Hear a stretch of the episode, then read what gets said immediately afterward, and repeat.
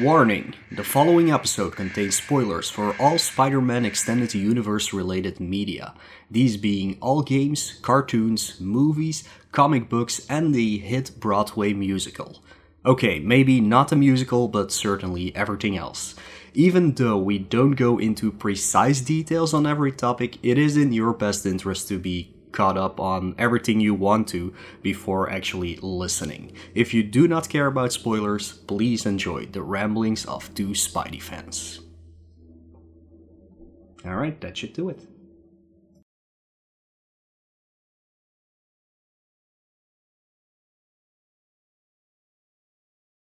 On this episode of This is Game Boy, we do whatever a spider can.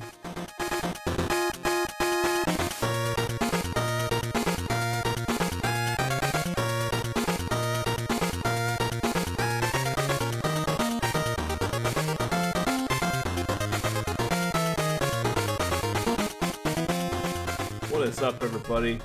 Anthony Ulysses E, aka Belthic Gaming, and Glennermus M, aka Mullah, back at it again.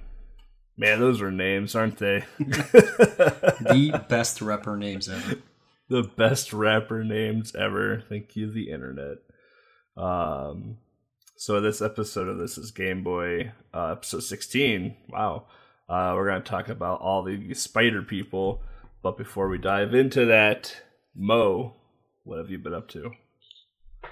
Yeah, like usual, I have been playing some games and more Game Boy than usual, at least since the last few episodes that we recorded.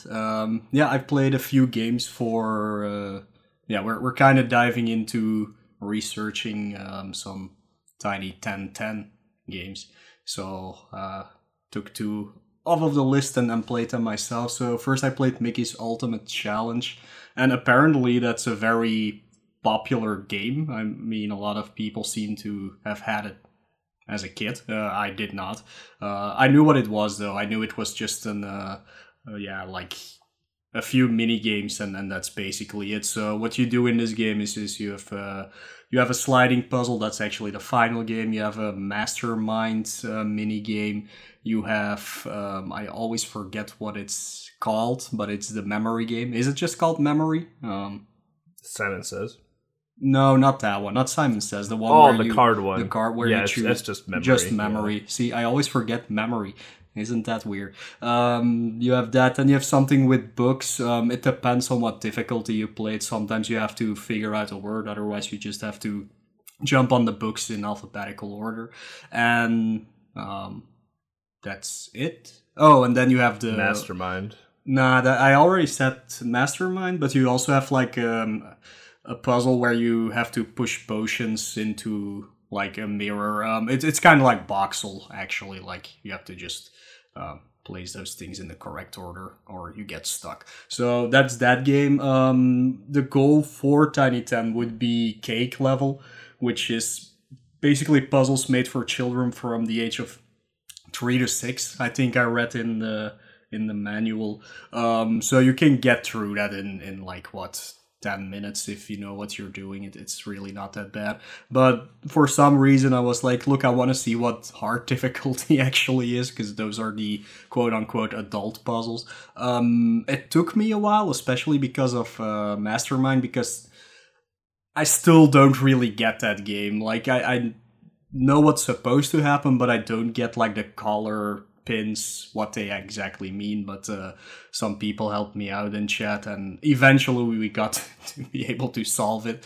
And the second hardest part was the sliding puzzle. It was one of a 6x6 grid at the end, I think. Bangera actually set the solution to every sliding puzzle game ever.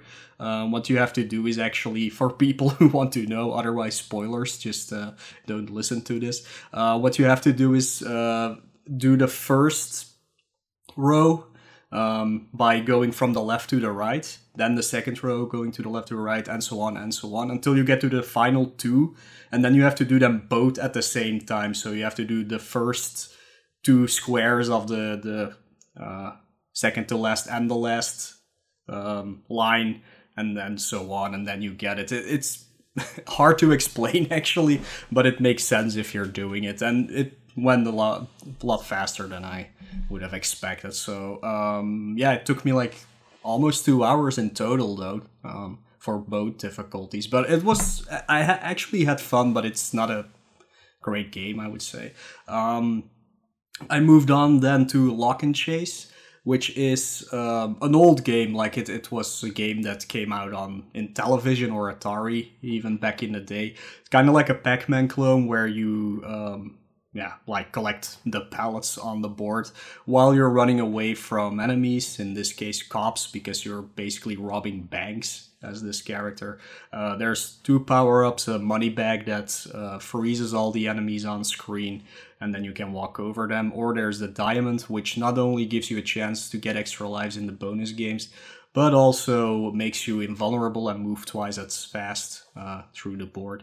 It has some interesting concepts. There's like these question mark blocks that make some people fall asleep and other people wake up or something. And then there's alarm clocks that actually wake up the sleeping guards. So you have to like be careful how you move, so you touch that as one of the final things so you can get through them faster. There's some other mechanics in the game that mixes things up.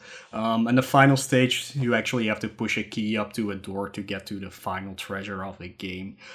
Getting through the normal mode of that game is no problem at all, really. I think I game overed once, but you have an infinite continue, so that doesn't really make it hard or anything, so that's no problem at all.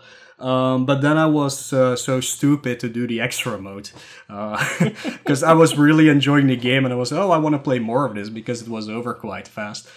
So I did extra mode. Everything went fine. It was a lot more difficult. Like, there are a few stages that are the same but with more enemies. There are also different stages that are really hard if you do not know how to do it exactly right, actually, otherwise you can't get through it. But then I came to the final stage, which of course is again pushing the key into the door, and I got stuck there for, I don't know, like half an hour or even longer, because it is very, very RNG dependent. The enemies kind of have a pattern where they mimic your movement or go after you, but they also don't sometimes. Sometimes they just do whatever they want to do. And for some reason, after a while, some of them started to speed up as well, and I couldn't get away from them anymore. And yeah, it was quite a rage fest at that point. So I would not recommend playing it on the extra mode, which you can unlock with a cheat code, kind of like in Kirby's Dream Land at the start of the game. But yeah, fun game. Really good music. Which is, I don't know, Data East, if they make good music, usually. But this sounded more like a Natsume game, actually, when it comes to... Joe and Mac was Data East, they had decent music. Yeah, okay, well, yeah, I don't know that much about Data East, so... But yeah, the music in Lock and Chase is absolutely amazing. And the last game that I started yesterday is finally, actually, because I played it before, but I hadn't recorded it. For portable pleasure, that is the Final Fantasy Legend. I talked about that in my Light, which should have come out 2 weeks ago, which is actually Saga and not Final Fantasy, and I do not like Saga at all. It's not my kind of RPG, but I'm getting through that with some help of notes that I had from the previous time I played it, and I think I'm halfway through in 3.5 hours, so I guess I'll finish that in a few hours. So yeah, that's all the Game Boy games I've been playing. Yesterday I played a little fan-made game called Teenage Mutant Ninja Turtles Rescue Palooza. A very well done game. It takes elements out of all Turtles games that came out in the 90s, so you can recognize things from the arcade game or 2 on NES, the third one, Manhattan Project, the Super Nintendo one, Turtles in Time, or the arcade one, whichever you prefer. The first NES game, actually, and to my surprise, even elements from the 3 Game Boy games. which was really cool to see. So that's really well done. What is also cool about this game, you can literally play as every character you've ever seen or not seen from the Turtles. There's like 70 characters or something you can play as eventually. Every time you beat a stage, you unlock new characters. Some of them are fun to play with, others are completely useless but funny, like Irma, for example, from the cartoon series. She can literally Irma's only a playable character. Yeah, she can only like stump on the ground, so she's completely useless, but not as useless as Vernon, because he has the lowest status of them all, of course. But yeah, it's fun to just play around with those characters. The problem, however, is that there's limited lives. You start with 9 lives. You can win a few back during some bonus games. But I made it to the last stage, and I died. And there were no continues. There is a load function, however, but just to make sure that whenever anybody else wants to play this, be prepared. I went into the last stage with 2 lives. I died, and I loaded it up, which puts you back at the final stage, but only with 1 life. And the final part of the game, as you can imagine with any beat 'em up, it's not easy. Plus, it has like a 6 phases boss fight at the end.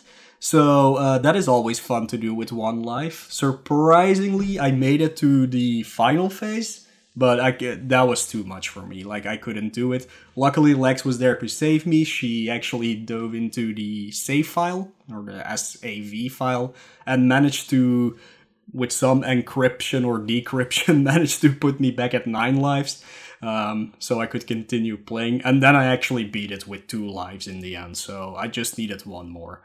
But yeah, great game besides that. So just be prepared for that. Imagine cheating in a fan-made game. Yeah, it was needed. Like, you cannot...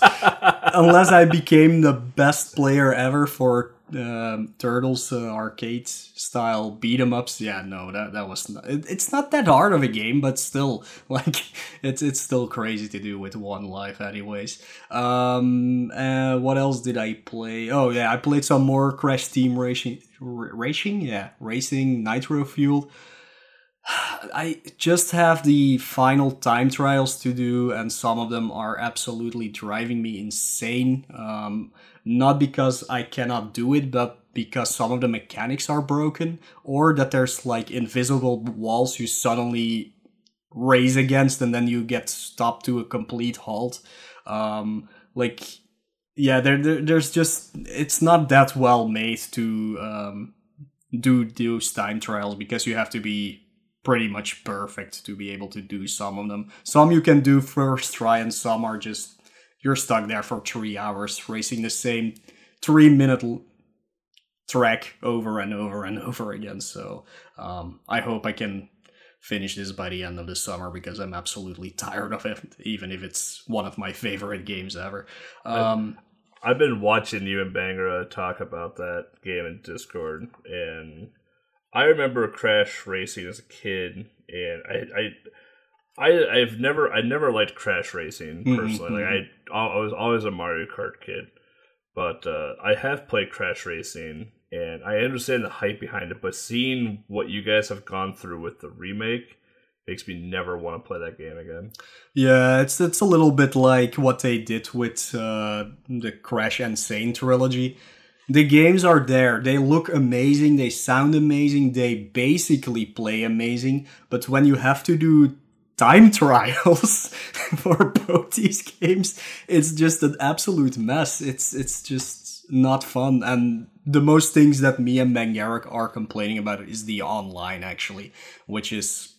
Yeah, crap. It's really not good. Not what they're trying to do. That is okay, but there's so many bugs in this game that it's just not fun anymore. So, but yeah, I'm hoping I'll be done by the end of the summer. Next month they will release the final, well, not the final, but the last already announced quote unquote DLC / Grand Prix, which is the Spyro one. So there will be another character or 2 to unlock, but that's not too hard to do. Plus, it's also completely unnecessary. I talked about that before. So, but yeah, I just want to stop playing that game now. I don't have time to put in 100 hours in a racing game. Like, me racing, that's already crazy. But yeah, then today I just randomly started playing Faxanadu on NES. I don't know much about it. I don't know if it's considered to be a good game or not, but it's all right. I'm having fun with it. I like that game. I owned it as a kid, and I want to say I beat it more so as an adult than a kid, because the game I just didn't quite understand as a child.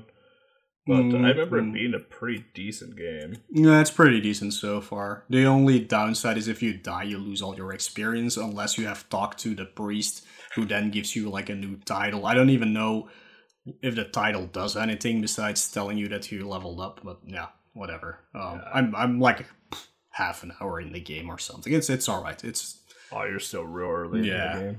It's all right. So, but yeah, that's all I've been playing. What have you been up to? Last night I just finished the newest Wolfenstein game, Wolfenstein Youngblood. Gameplay-wise, it was fine. The AI is completely atrocious, though. The game was very much developed to be played with two humans and not single player. But I don't have any friends, so I played single player, and you're forced to have the AI with you. So whenever you go down, you have to have help getting up, you know, and sometimes the AI just completely ignores you. If you're trying to, like, sneak into a room, sometimes the AI just barges into the front door and just aggroes everything. So the AI is pretty dumb. The AI never switches guns either, it always uses the same machine gun, even though enemies in the game have weaknesses. AI is pretty bad. But overall, the story was actually pretty interesting. Very predictable, but interesting. Definitely left it open-ended for a sequel. Gameplay-wise, though, it was actually pretty fun. Other than that, the WoW Classic beta, the final stress test just wrapped up, and WoW Classic's going to be launching in like 2 weeks. So I did all that, closed up everything I had in the classic beta that I was doing, tried out a few more classes I was interested in, nothing too crazy there. I had my first retro week, so with streaming, I started trying to cater back to some of the retro community. So now I do like a retro week, where it's just a week long of just retro games. I did the Donkey Kong trilogy for SNES, and I completely forgot how hard Donkey Kong Country 2 was. That game took me like 5.5 hours to beat. Okay. While Donkey Kong 1 took me 2 hours, and Donkey Kong 3 took me 2.5 hours. Huh. That's surprising, actually. I find the first one to be the hardest. Really? Yeah. Like, I was going through DKC2, and I game overed so many times. It's like, Yeah, the hardest part is the it's a roller coaster, I guess, in the second one. Those are really hard, but yeah, I don't know. I find the first one to be a lot harder. I think the hardest part about 2 for me was that I needed coins to save the game. Right, yeah. So, outside of that, I played Shaq Fu Super Nintendo. Very easy game except for one boss fight. And then I played Shin-Chan 2 for the Super Famicom, which is Shin saving Action Bastard at the end. Actually, a very cute Shin-Chan game. Highly recommend it. It's pretty cheap, too. I think it's only like $10. Outside of that, Assassin's Creed 3, the remaster of it. Very glitchy game. Very buggy, very glitchy. I broke the game a lot. I soft locked the game a lot. It's very, very, very glitchy. Fun game, but yeah. Is anyone still surprised that Assassin's Creed games are buggy? Or yeah, I don't know. Like I feel like after Brotherhood was the last one of 2, I guess. Brotherhood. Revelation. Brotherhood and Revelations. Yeah. After that one, I feel like they were just whatever, just produce a game. There was no QA for this. Like, I don't remember the base game of 3 being this bad, but I got the remaster for Xbox, and I feel like there was zero QA for the remaster. It was just broken. And that's, I don't know if I mentioned that I beat Celeste last time we were together, but I beat Celeste, I guess A side, whatever the default game is. Yeah. Very cute game. Very, very cute game. Definitely rage inducing at the end, though. Definitely was getting a little upset at the end. And well, it's just one of those like precision platformer games. So like if you don't do something like literally perfect, you just die over and over again. Yeah. I think in one spot I died like 115 times because I couldn't get over a spike. So and then outside of that, I started organizing my collection, my game and console collection a bit more. Right now I have everything in spreadsheets, which is fine, but I started using a site called collectors.com to organize all of my stuff, and they have a barcode reader and everything else. It's been great so far. I think it's like $20 for a year, something like that. That's all right, I guess. Yeah, I never used one of those things, so I don't know the pricing of any of those. Yeah, I mean, it shows you like the box art. It tells you how much it's worth, loose, complete in box, or whatever else, because it pulls off of price charting. You can put a lot of micro data for your own personal collection in there. Barcoding, serial numbers. It's actually a pretty in-depth little collecting thing. So I've been using that recently and trying to get that up to date and whatnot so I can keep track of everything that I have going on. Otherwise, that's all I've been up to. I have WoW Classic in 2 weeks, which is pretty much all I'm going to play. Yeah, that's nothing for me, so like I can't get into that stuff. That's fair. That's fair. And Pokemon Go. I've been playing a lot of Pokemon Go lately, too. So, but yeah. Anyway, like we mentioned earlier, this episode is going to be about all of the Spider-Men. And when we come back from this short break, we will dive into all 4 Spider-Man games for the Game Boy. Stay tuned.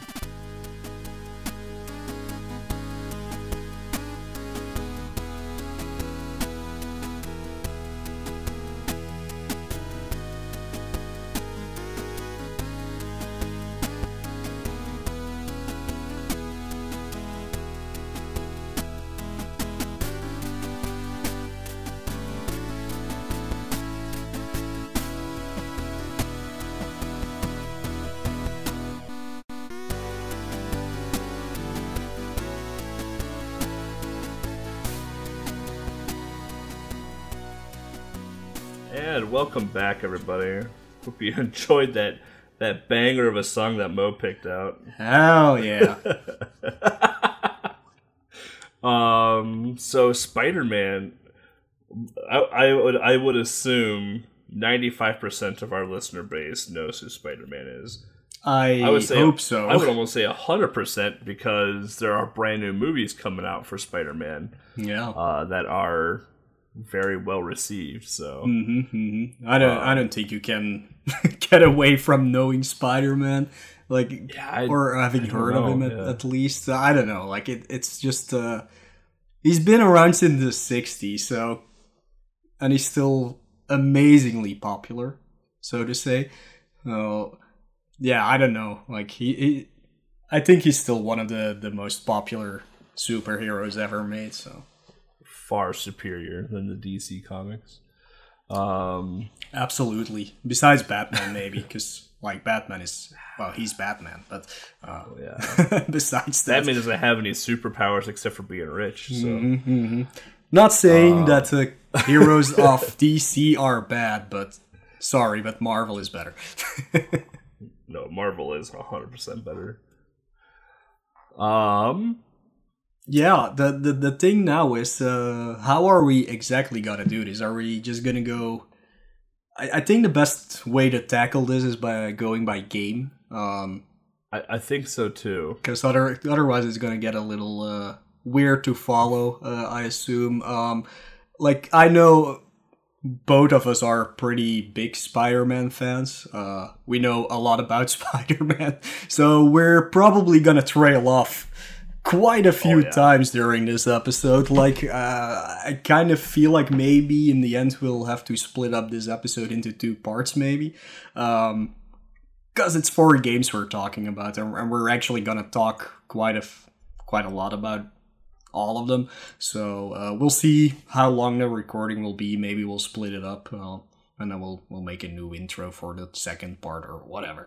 But yeah, this is gonna be a thing. But we're just gonna start with the start, I guess, which is with the Amazing Spider-Man for Game Boy, which was released in 1990. So it's it came out the second year of the Game Boy life cycle, actually, which is pretty early. It was published by LJN in the US, and it was published by Nintendo in Europe. It never came out in Japan, as far as I could see. So yeah, like we mentioned a whole lot of times before during the podcast, whenever LJN makes a game, they don't actually make a game. They let other people do it. And just like a few other games on Game Boy or NES or whatever, they went to Rare. Of course, they always underpay Rare. And then you get games like this. So, yeah, composer-wise even, David Wise. Amazing person. But if you listen to the soundtrack of this game, you might realize that he got paid $5 to do this. So it's definitely not a great score. Definitely not some of his best work. I don't think he's proud of it either. I mean, I can't ask him. So, but yeah, that's the overview of the Amazing Spider-Man, at least. Yeah. Plot-wise, I guess we could dive into that. Do we want to break it up individually like that, or do we want to do? Yeah, I would just continue like that indeed.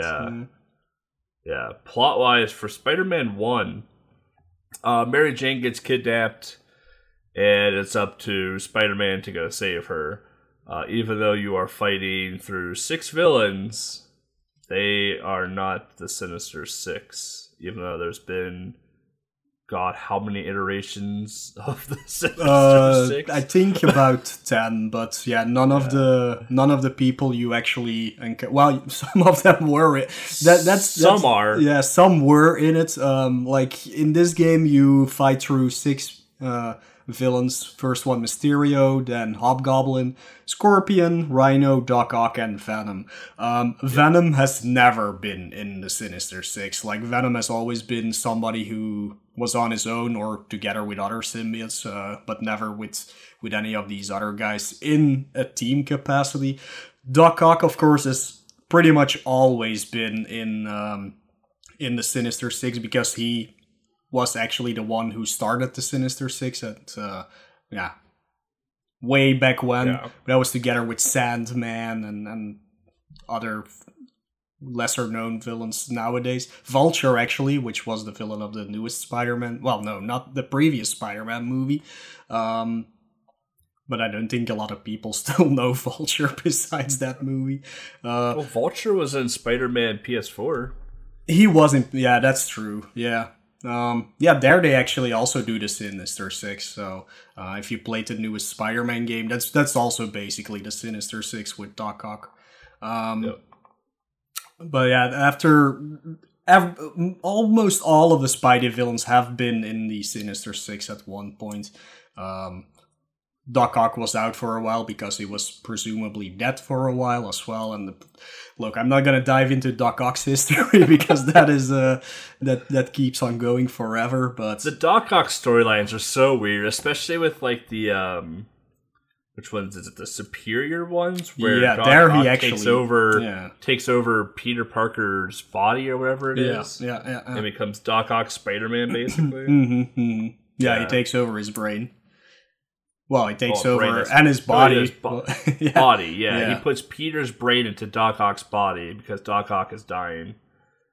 And then Doc Ock's brain goes into Peter Parker's body. Yeah. And Peter Parker is actually dead by then. Yes. Yeah. But there was a time before that when Doc Ock also disappeared and everybody thought he was dead, but actually he was just dying and in a bodysuit somewhere underground. Like, if you want to read up on that, there are 60 years of comics waiting for you. Even I'm 10 years behind. Yeah, I stopped right after Superior Spider-Man, so I'm a little behind. Yeah, I'm still pretty far behind the Spider-Man comics too. But yeah, that's this game is not based on anything in particular, comic-wise or series-wise. It's just throw some random villains together, the most well-known during that period, and make a game out of it. So that's pretty much it. Yeah, it's pretty much your run-of-the-mill Spider-Man game. Like mentioned, Mary Jane gets kidnapped after Spider-Man to go save her. Spider-Man goes through 6 stages, saves Mary Jane, who looks like Medusa at the end, which is kind of funny. Yeah, well, the sprite work in this game is also something you have to see to get it, especially Venom. I don't know what they did with that guy, but Venom is pretty awful, awfully depicted in the game. Yeah. So is Hobgoblin. Hobgoblin's pretty bad too, because I thought he was what's his name? Green Goblin, I suppose. Green Goblin, yeah. Yeah, it's hard to differentiate between them on a Game Boy screen because they basically are the same, but Green Goblin is, well, green and purple, but you can't really see that on a Game Boy screen, and Hobgoblin is orange. Yeah. The only way to actually notice the difference is that Hobgoblin throws jack-o'-lanterns and Green Goblin does not. He just throws some kind of bomb, but yeah. That's the only difference between them. Like, if you know the history of the Spider-Man comics, Hobgoblin basically stole the tech from Green Goblin, which is Norman Osborn, as I hope everybody knows. Spoilers! Or his son. Could also be his son, so... I think now he's Goblin King, actually, but whatever. Again, nothing to do with his son is Venom, according to the PS4 Spider-Man. Yeah, I don't know what that... Oh, that is a spoiler for the new Spider-Man game, though. But yeah, a lot of spoilers. Just skip this entire episode. It's just filled with spoilers. Oh, man. But yeah, so like Spider-Man 1, like just like gameplay-wise... It's your very, very, very basic run-of-the-mill, hold right, jump platformer. Stage 1, you're in the city. You fight some henchmen and some like sewer rat people. You jump on them. The sewer rats don't give you anything, but if you punch a henchman, they fly backwards and they'll throw up like a power-up in the air. Sometimes that power-up will give you a web refuel because you can run out of web in the game, which we'll get into in a much later stage. It will give you a web shot upgrade. So by default, your web shot when you shoot is just this little like spit of web. After a while, your web can grow bigger. It can go into a spread shot, etc. Or it will just give you like a diamond to give you points. And after so many points, I think you get a 1-up. But as you progress through the stage, you're gonna see pies, like apple pie. That's your health. So whenever you take damage, you gotta eat a pie to get your health back. I don't understand why it's a pie, but it's a pie. I thought it was a hamburger, but okay. Oh, is it a hamburger? I it think could it's be a hamburger. I don't know. Like, it could be a pie. Does it even matter? Like, it's wholesome American food for you to replenish your health. There you go. And then once you get to the end of stage 1, you fight Mysterio. And Mysterio is like in this like cloud of dust, basically. And then after it does like a circle, it stops. He pops up. You punch him in the face. He goes back into a cloud of dust again. Appears on the stage, punch in the face, do it a few times, and he's dead. Stage 2 is probably one of the more notorious stages. If you've watched Angry Video Game Nerd or any type of video game critic for Amazing Spider-Man 1 on Game Boy, you will hear the dismay of Stage 2, where you have to climb vertically up a building, and if you jump, you die because you can't grab back onto the building. Well, you can, but you have to press the button again. Yeah, which most people don't understand to do. So, as you climb up this building, your spider senses tingle because there are things dropping from above and you have to move out of the way. They are typically triggered by your last known position, so very easy to dodge. As you climb, there are ladies in windows with bats trying to hit Spider-Man. And once you reach the top, there's a window that says in. You jump into the window, and you progress through a hold right and jump platformer. Once you've reached the end, you face off against Hobgoblin, whom is exceptionally easy. All you have to do is basically crouch kick on the bottom corner of the building, and Hobgoblin goes down without ever getting hit. Stage 3. Stage 3 is my favorite stage of the entire game. It is the train stage. When you first load up into the stage, there are some henchmen that peek out from the windows of the train and shoot at you. All you have to do is just jump over them, jump over the bullets. Real easy to get past. As you progress right into the stage, the train will start moving and giving you a very... It actually gives you a bit of a speed boost as well as you hold right because the train is moving and you're holding right at the same time. However, you got to be a little bit careful because if you go too fast, you're going to run into a group of bats. And these bats are your worst enemies in this game because there are no iframes in Spider-Man 1. If you get hit multiple times, you get hit multiple times. There's no a one hit and then I can take three more hits after that without issue. So you kind of have to take a little bit of a caution, crouch kick all of the bats down. And then once you get to the end of the stage... You face off against Scorpion. Scorpion is a very easy fight. However, it is a little bit random.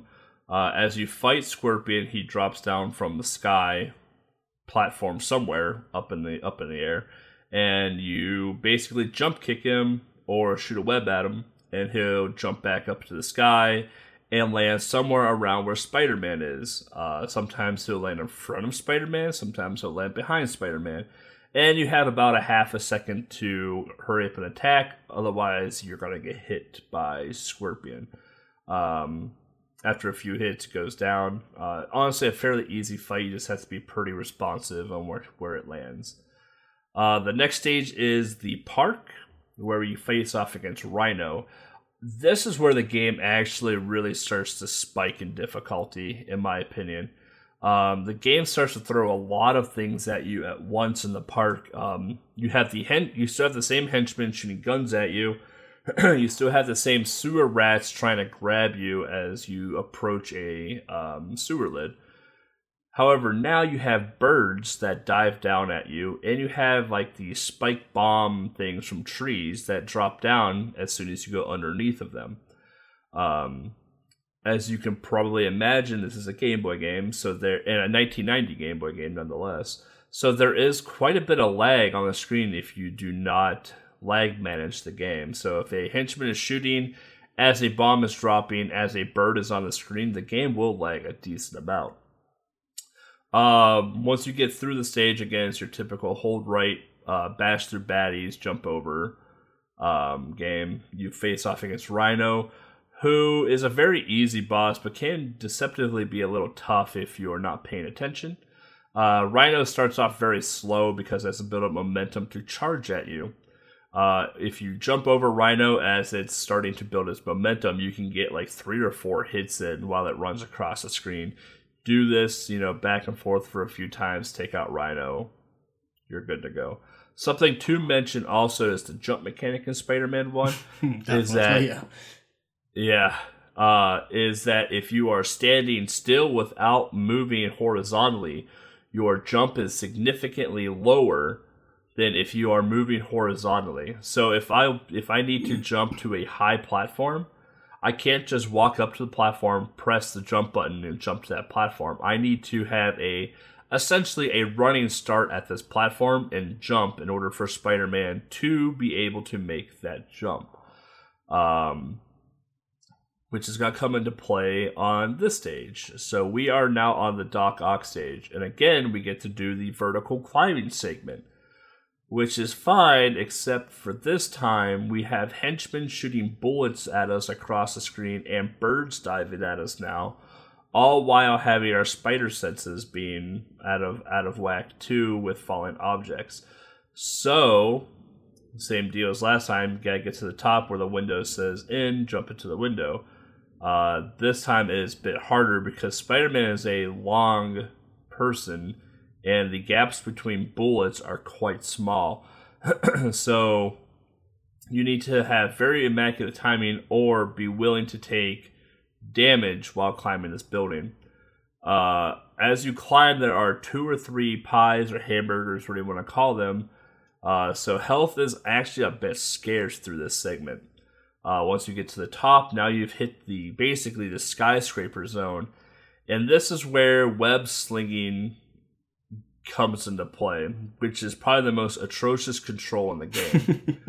A lot of people don't understand how the web swinging works. I do, oddly enough. I've played enough bad games apparently to understand it. So the way the web slinging works is that when you jump, you have to hold the jump button, and Spider-Man will activate his web at the top of the screen. However, while doing this, you have birds coming at you in the skyscraper zone. If you are moving on your web and you try to kick, you will automatically lose your web swing and fall to your death. So in order to fight as you are web swinging, you need to web swing, come to a complete stop, kick the bird, and continue again. If you are out of web, so I mentioned earlier that there is a web bar. If you are completely out of web, you are kind of out of luck because you need the web. You need that web bar. You need some sort of web refill to swing, and if you have none, you don't have any web to swing with. So you're kind of at a standoff. You need to kill yourself. Game over. Get more web to get through it. That's why farming some enemies is actually quite important to get enough web refills to get through the skyscraper zone. Once you've gotten through it and gotten to the end, you face off against Doc Ock. Doc Ock, I don't know what the strategy is against Doc Ock because Doc Ock can reach pretty far with his extendo arms. And I just basically brute force the fight. I punch and web shoot until it's dead. If you've been fortunate enough to get past Doc Ock, you face off against one of the hardest stages in the game, which is called the sewer. The sewer is not for the faint of heart. You have henchmen at the top of the screen throughout the entire stage trying to shoot Spider-Man. However, Spider-Man cannot reach them and shoot them back or jump kick them because they are out of range. As you run under the henchmen drop down and get behind you and shoot at you. Which doesn't seem like a bad deal, except once you're in the sewer water, you have alligators coming to chomp at you, and the sewer water coming out of the pipes in the background does damage to you. It is literally a death abuse zone, so...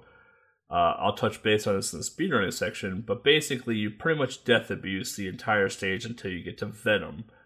And Venom is laughably a joke. Basically, Venom comes sliding down on a web and shoots webs at you. It can come from the left side of the screen or the right side of the screen, and basically Spider-Man just jump kicks it until it falls off and dies. And Mary Jane comes down on a web or lasso or rope or whatever it is. And your score goes up for some unknown reason. And that's the game. That's Spider-Man 1. Yeah, that's pretty much it. Yeah, a lot of people have played this game. And a lot of people have not gotten very far in this game because, well... It's not really a good game. Like, no matter how you look at it, it was too early in the life cycle of Game Boy to know, for those people to know what they were doing. Plus, they were underpaid by LJN, so why would they put any effort into it?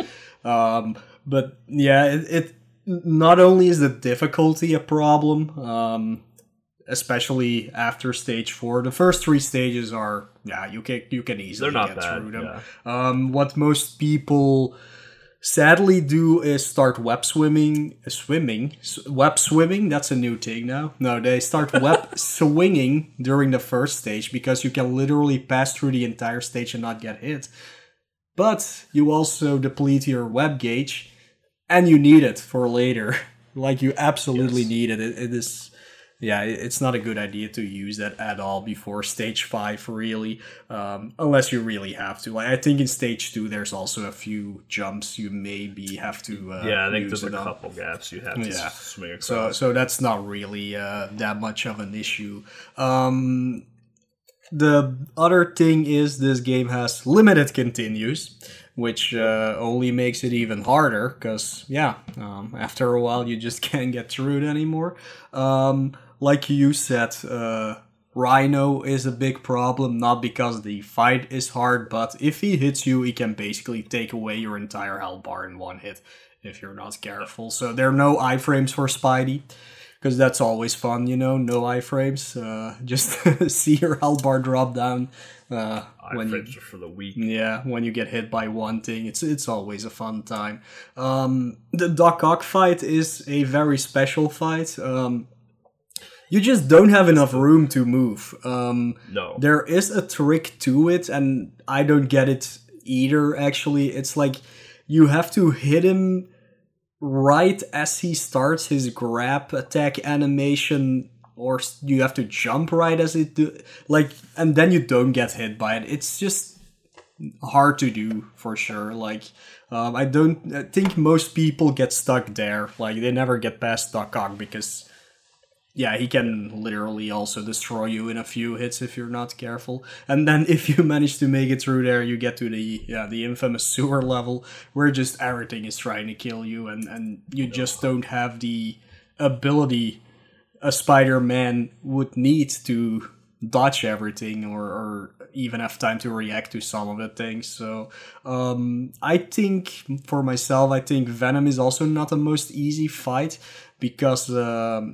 it's sometimes very hard to dodge his web shots or his venom shots, whatever you want to call them. Having enough web fluid there might also be very helpful for you because you can also, of course, just shoot him. Then you can keep your distance. But sometimes he moves very weirdly and then he's already gone before you even had a chance to shoot. So, this game throws a lot at you, what you have to deal with, and a lot of people would just stop playing it very fast, actually, because it's not very good. But to be fair, it's actually quite fun to be able to finish this game. I would not disregard it because it is that bad. I would really give it a try. It will take you, maybe 5 tries in the end or something to get through it, so I wouldn't give up too easily, even though it is not a really good game. It's a pretty satisfying game to beat, honestly. Like, it is hard, it's not the greatest game, but once you beat it, you actually feel pretty good after beating the game. Mm-hmm. For sure.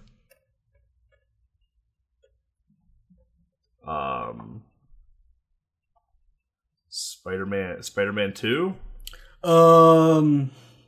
Maybe we should just give it the cover art or something. Oh, yeah, cover art. Oh, yeah, completely forgot about cover art. Mm-hmm. The cover art for Amazing Spider-Man 1 is I personally, it's my second favorite out of the 4. Oh, really? It's pretty basic, don't get me wrong. Mm-hmm. It's just Spider-Man in the middle of the box on a web, and it says The Amazing Spider-Man above it. It's just I like simple cover art. Right. It's vibrant. It very much mimics the old Spider-Man comic covers. I like it a lot. There's nothing much to it though. Like I said, it's just Spider-Man swinging on a web, and it says The Amazing Spider-Man at the top. Yeah, I would think this design is mostly based on the 80s Spider-Man, I would say. As far as I can see it. For sure. It's pretty simple. It's just one of the early covers of the comics, actually.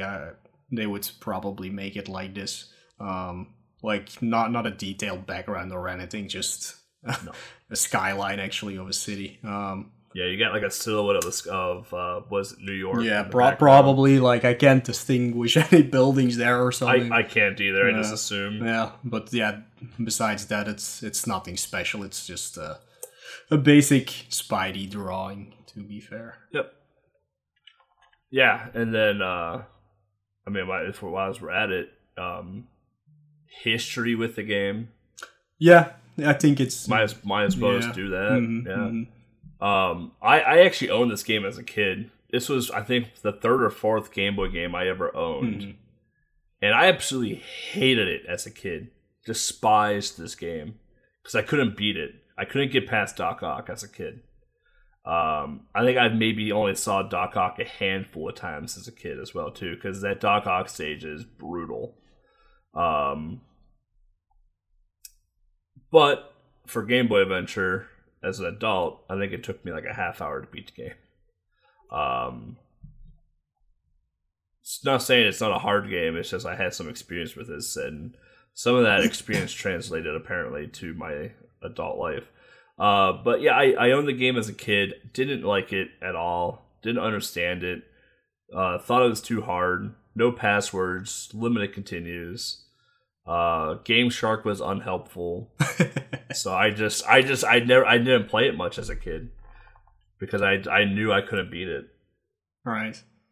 Yeah, myself, I have absolutely no history with this game whatsoever. Like I might have tried it during my college years on a ROM, just to see what it was, but never really got into it.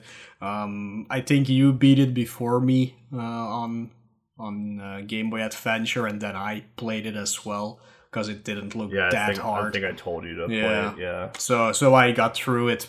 I have no idea what my time was. Maybe an hour. I know I did it like 4 or 5 times before I managed to beat it. But yeah, like it's all right. I've played a lot worse Game Boy games, to be fair. And yeah, if you I have too. Yeah, and if you have a little bit of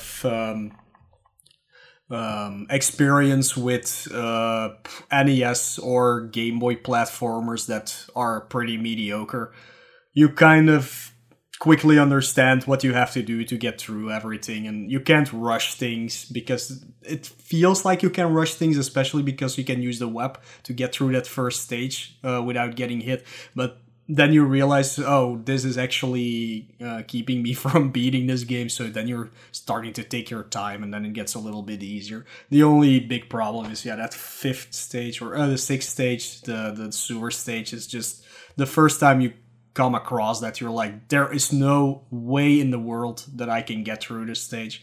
But then you play it a few times, do it even more slower than you should be playing a video game, and then everything is fine, so. And then after you've played it so many times, you just memorize where things are, and it gets easier. Yeah, like with every game, of course, but like the first time you play this, it seems a lot harder than it is in the end. A whole lot harder, actually. So yeah, I would definitely give this a few tries. If you really don't like it, just don't bother, of course, like. We're not forcing you to play this game, but it might be fun if you can say, hey, I actually beat the Amazing Spider-Man for Game Boy, and it was anything but amazing. So, and then for the speedrun of this game, I actually routed this game and held the record for this game for a while. After I beat it for Game Boy Adventure, I was like, oh, this game isn't all that bad. And I broke down and routed the game out, figured out how to make the train level faster, and found ways to fight bosses a bit faster. I think I got I think the initial speedrun that I got was like an 17 or 18 minute time. Since then, the time has been beaten. I think the game is down to like 14 or 15 minutes now, but yeah, I mean, it's actually a very tough speedrun. Not for the faint of heart, nor is it a very marathon safe speedrun, because there is a lot of death abuse, and like we've mentioned, there is limited continues. So if you die very early on, things can snowball very quickly in this game, and if you game over, you start from the beginning of the game again, and obviously that's not doesn't bode well for marathons. So yeah, I, to my surprise, more people picked this up pretty quickly. I don't think it's still a popular speedrun at all, but no, it's not. Yeah, at least a lot of people tried to do a lot in Game Boy community wise, a lot. So I think we got like 10 people on the Spider-Man leaderboard. See, that's a lot of people actually for a Game Boy game. So, and especially for not a well-received Game Boy game. So yeah, it was a new board too, basically. Yeah. It, like the board is only a couple years old, maybe at most. Yeah, so that's pretty impressive for this game to say. So yeah. All right. Well, that's all I got for Spider-Man 1. Yeah. I think we're going to do it like this. And so we're going to take a break right here. And then we'll come back with Spider-Man 2. That way, if we go on too long, it's easier for us to split it up into two episodes as well. For sure. So, and I think that's going to happen because we have been recording for an hour already. And we're only up to the first game out of 4. So yeah, we'll be back right after this song.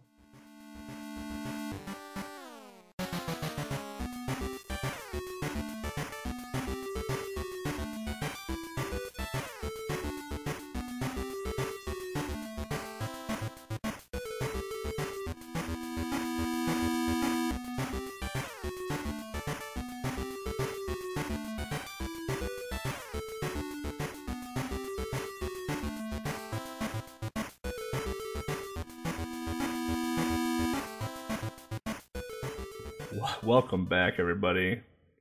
So yeah, pressing forward, The Amazing Spider-Man 2.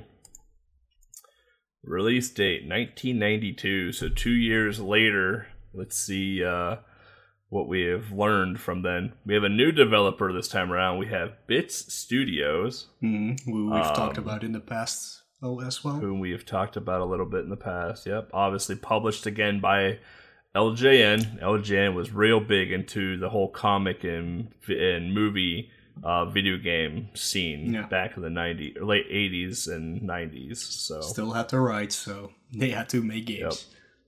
That's right. Composer is David Whittaker, whom I've seen his name a few times, and I know he's done... Storm and Street Surfer. Let's see here. Yeah, he actually is well known, but mostly for Amiga and Commodore 64. Yeah. But a very interesting thing, actually, about David Whittaker. He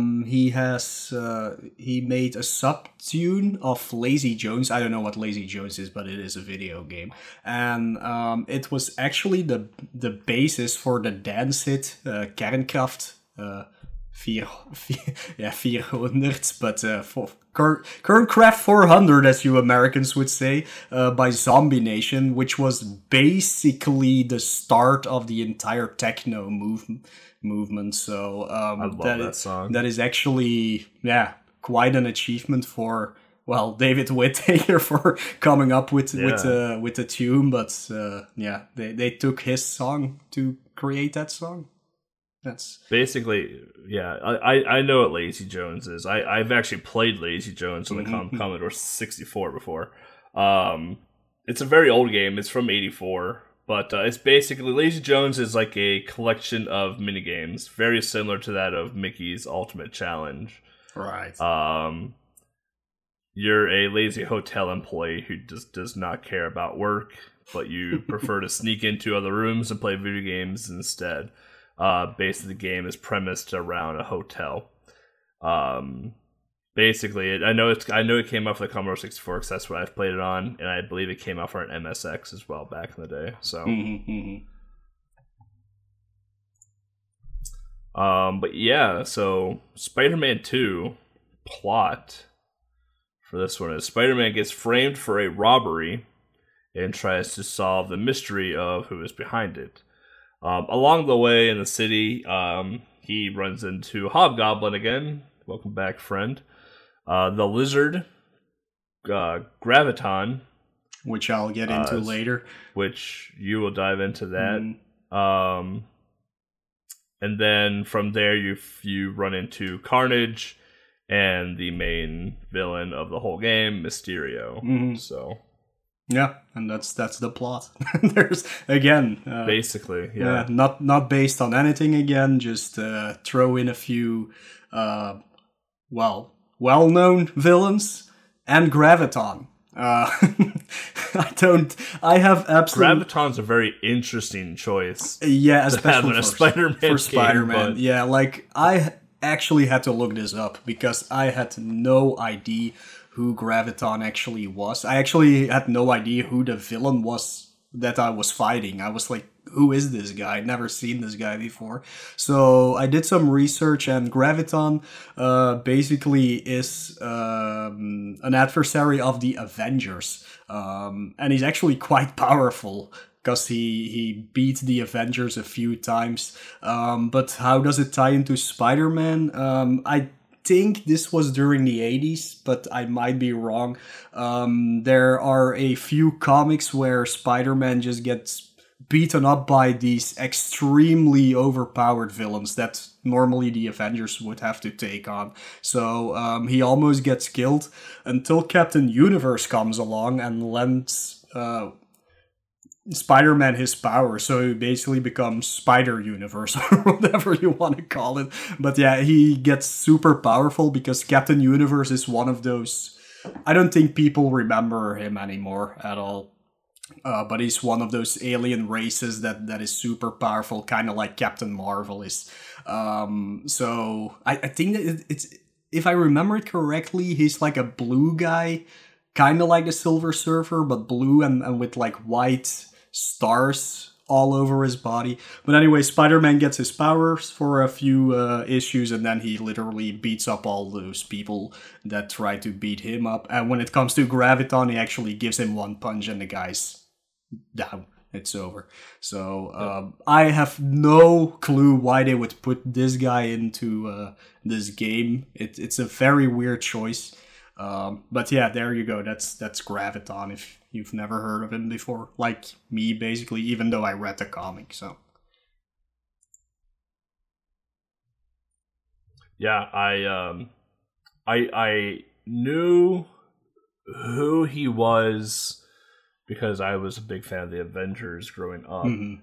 But I never knew that he was integrated into a separate Spider-Man universe at all.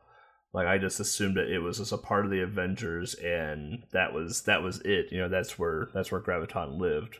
So when I played Spider-Man 2 on Game Boy, I had no idea who it was either.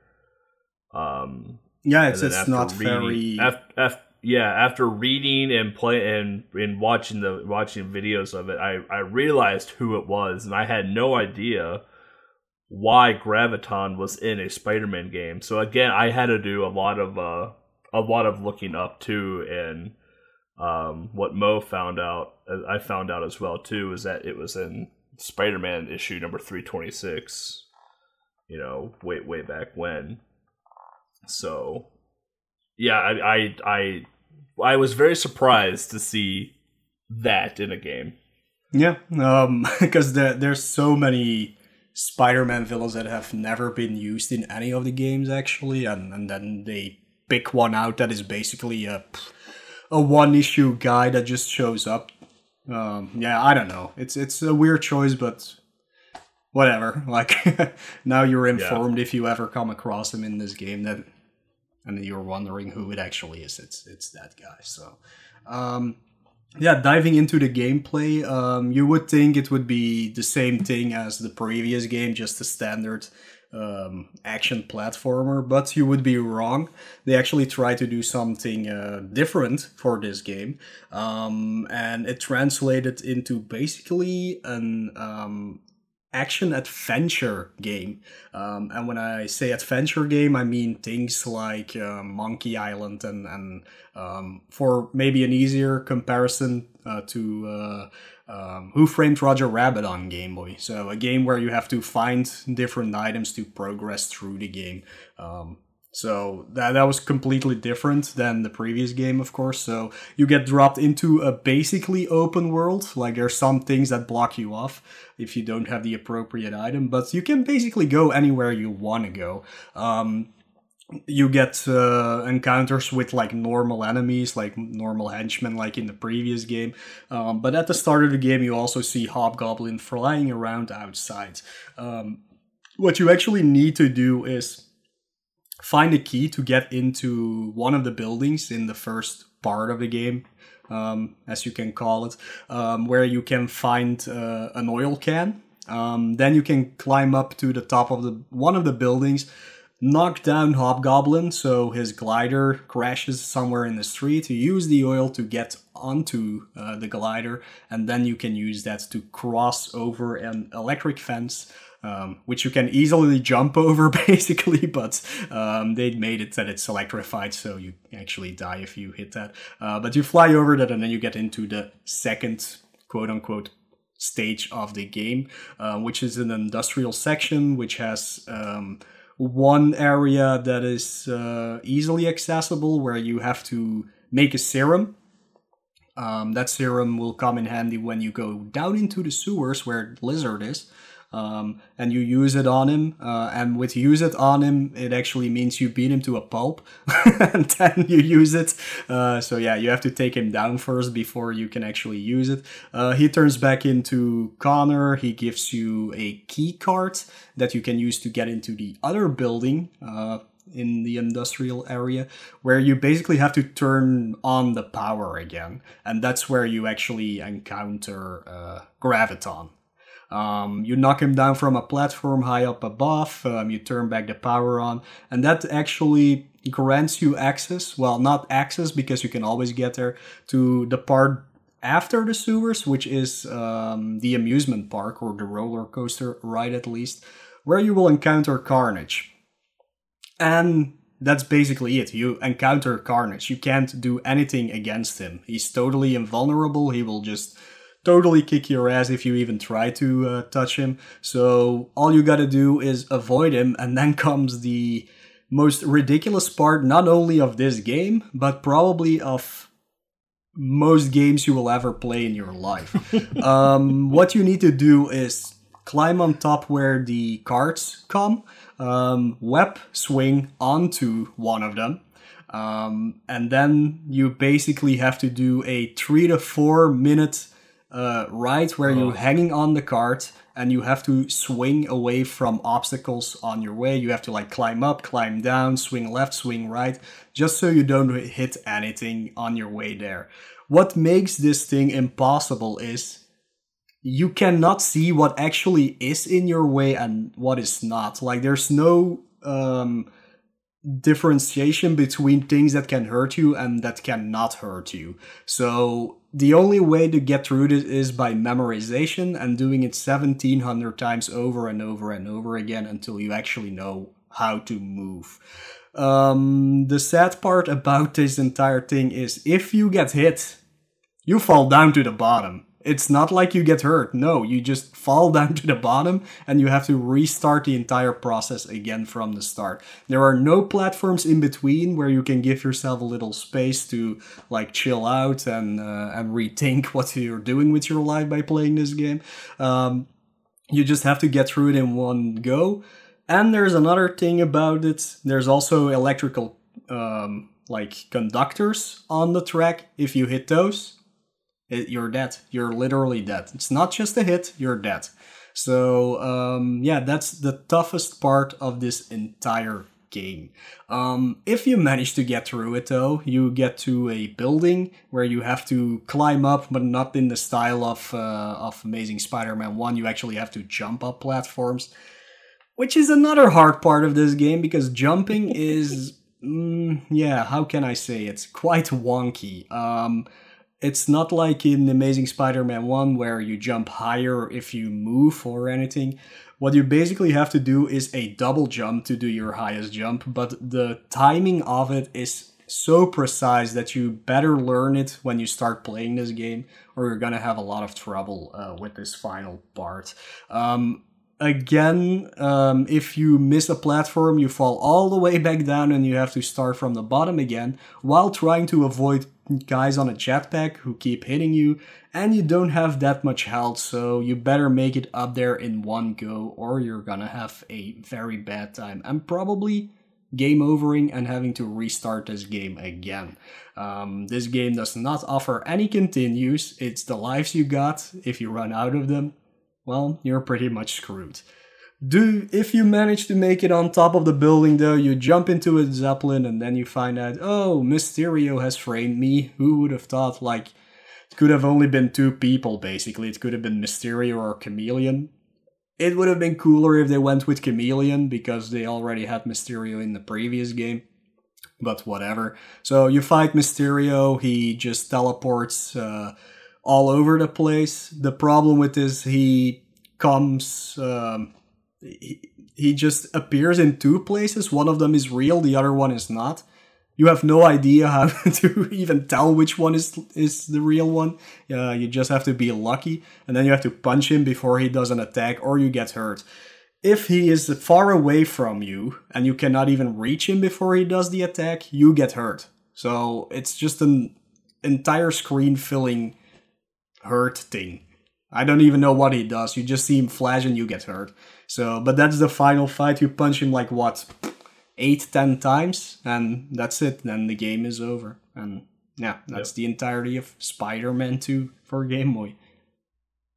The one thing I liked about Spider-Man 2 though was that it tried to mimic some comic strips. Like, it tried to make the cutscenes look like comic strips though. Yeah. I did like that in Spider-Man 2 quite a bit. Even though Spider-Man and a few of those comic strips look pretty scuffed, I liked what they were trying to do. Yeah, it graphic-wise, it looks better than Spider-Man 1 for sure. They definitely put more effort into it. I really like the idea of an open world, quote-unquote, game where you just travel through different parts and you have to find appropriate things to actually progress. Sadly, the controls in this game are absolute garbage. There's no way around it.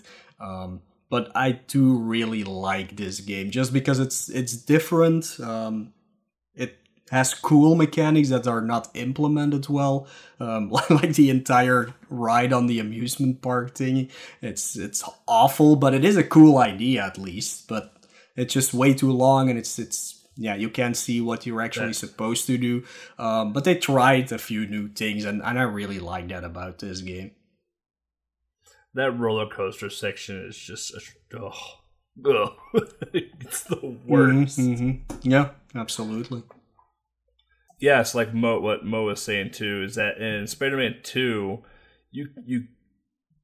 is it Spider-Man 2 that you can also climb on walls too, but like not in the same fashion of Amazing Spider-Man. Like, you can hop onto like the side of like a wall platform and climb up there. Yeah, very similar to like Ninja Gaiden, I think it was. Oh yeah, you cling to walls. If you jump onto them, then you can crawl upwards and downwards. So that's how you traverse certain parts in the sewer and things like that. Another thing that comes with this game is there's these black orbs you can collect throughout.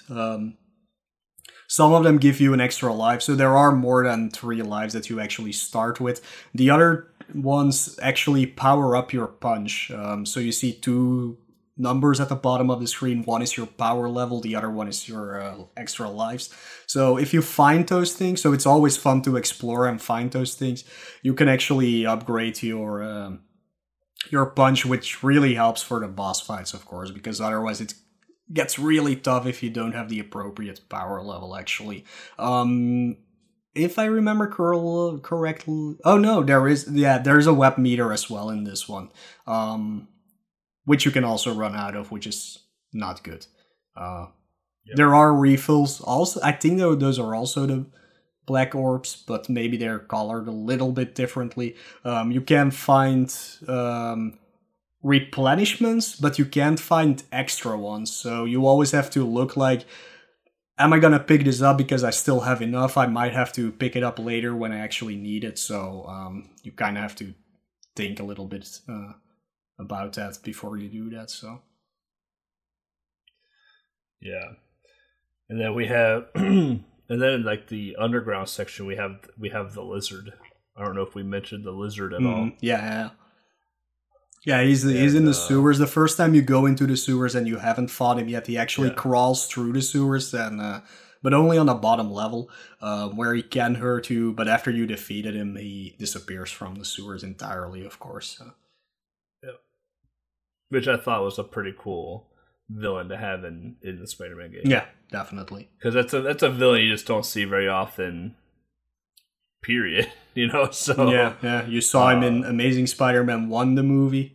But yeah, that wasn't a really good lizard, actually.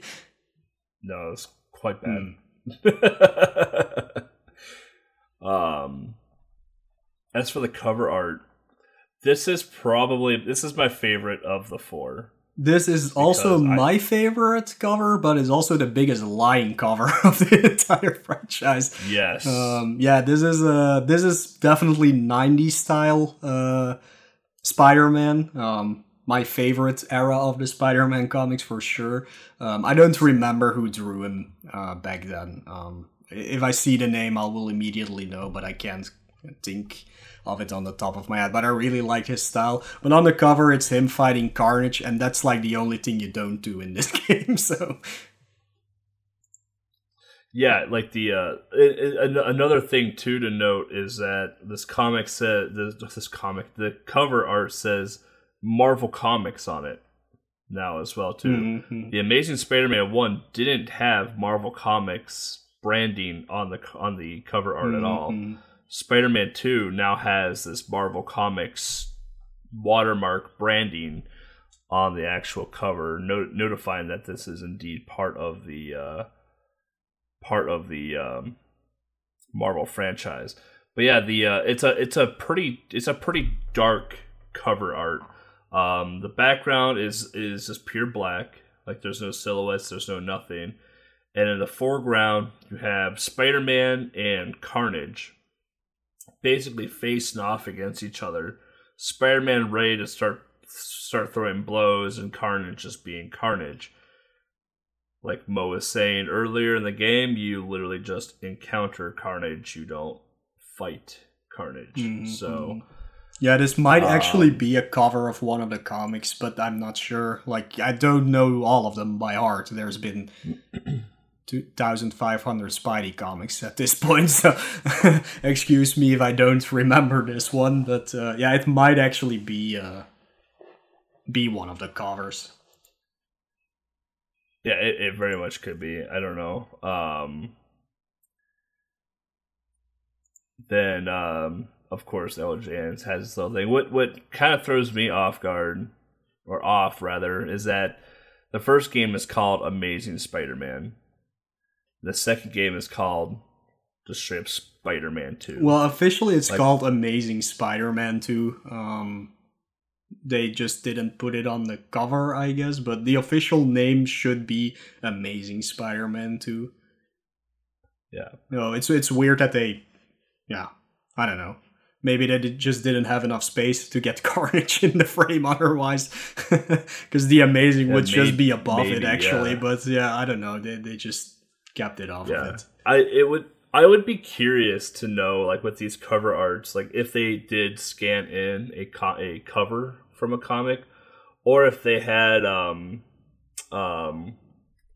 was it, Eric Larson or who's the other one, Mark Bagley, mm-hmm, mm-hmm. I think it was, who was the successor of Larson when it came to drawing Spider-Man. It would be interesting to see if they had any play in creating the cover. I doubt it, but it would be. I mean, they're well drawn cover arts. Yeah, so it'd be, yeah, definitely that one. Like, the first one a little bit less. Like it's a very generic Spider-Man for sure. But yeah, this one, yeah, it might be one of the actual covers of one of the comics for sure.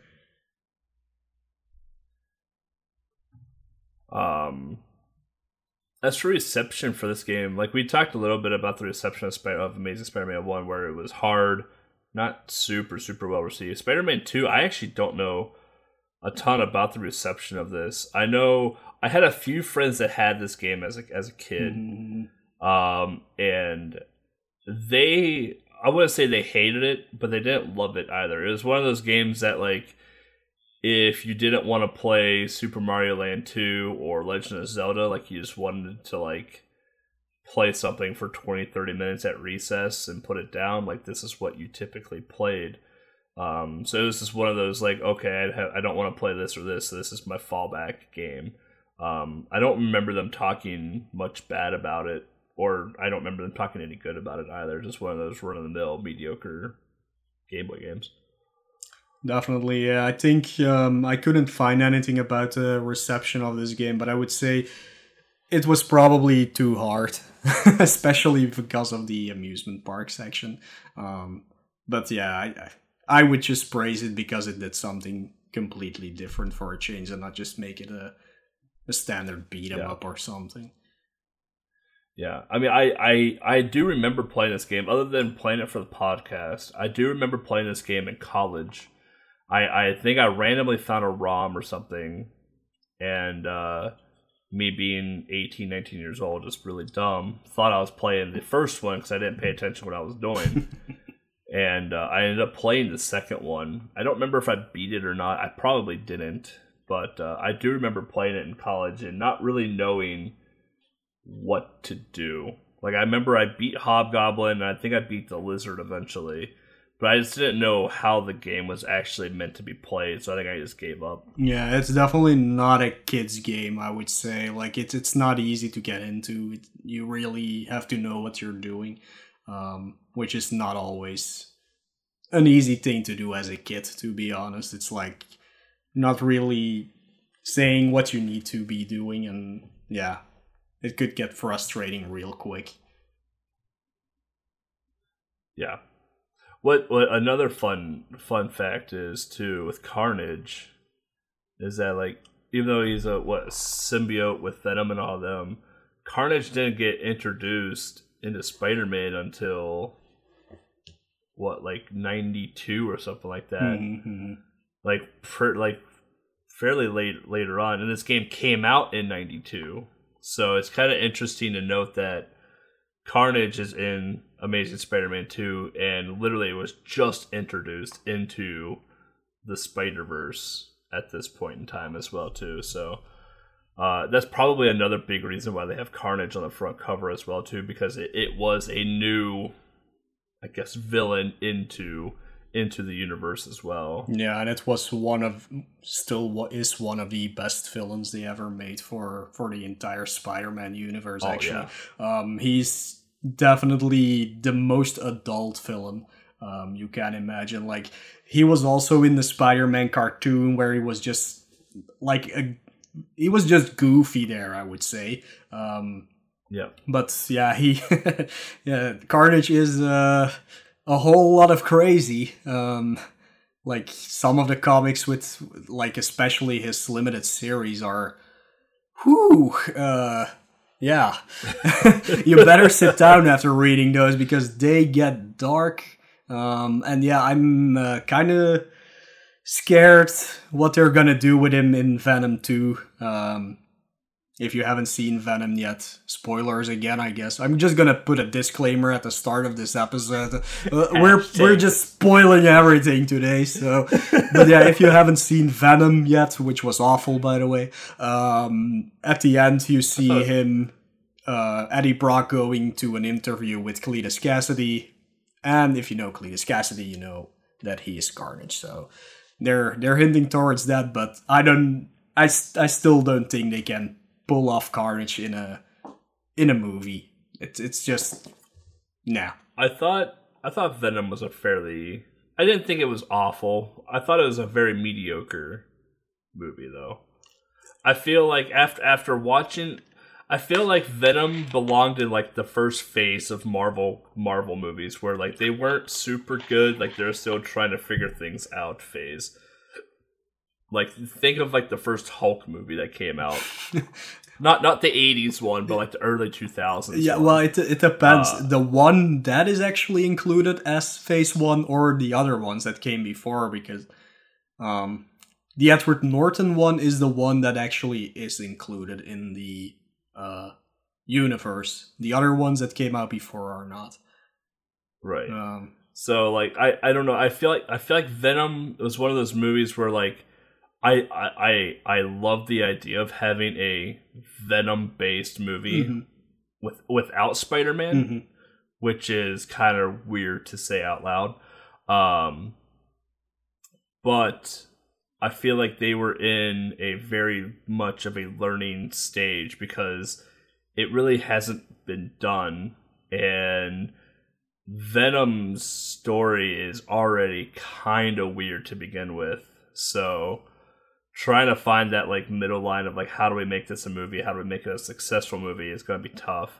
But I feel like with Venom 2, first of all, I think Tom Hardy did a good job as Venom and Eddie Brock. Mm-hmm. But I feel with Venom 2 is that if Carnage isn't Carnage the way what we know Carnage is in comics, that movie is going to flop. It doesn't matter how good the movie and the acting actually is. If Carnage isn't Carnage as we know him, it's not going to be good. Yeah, I know, yeah. Like Venom, the actual original story of Venom was no way doable, of course. The origin story, because, yeah. Without Spider-Man, it wouldn't be doable, but without half of the Avengers and other things, it just wouldn't be doable. It's a stupid story if you don't know how Venom came to be. There was the time where Spider-Man and some other heroes and villains got transported to an alien planet because of a guy called the Beyonder, who just wanted to see what they would do if they would be placed in a strange environment, I guess. And Spider-Man's suit gets torn apart.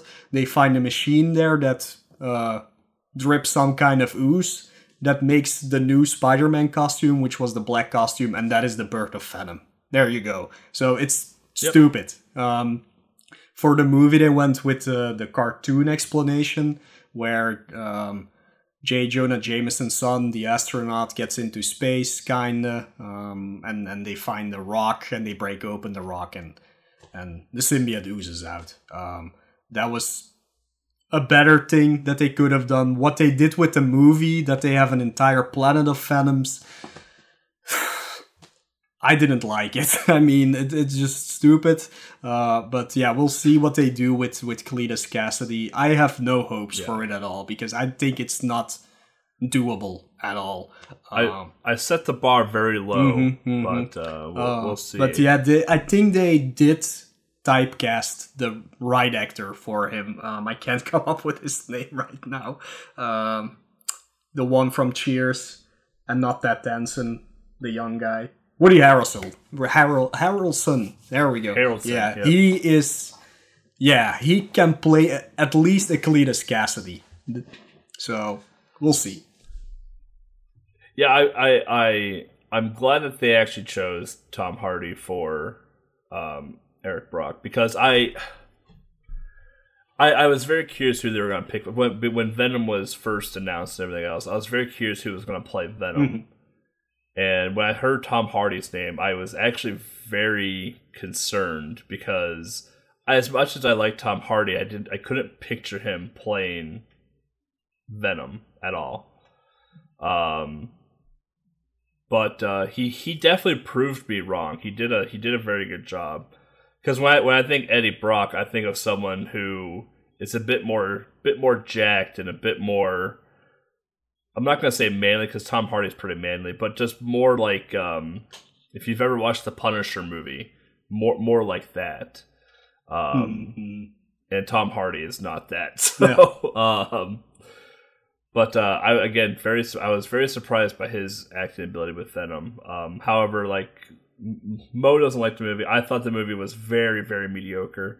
You can definitely tell that they were trying to figure out how to make the movie a thing.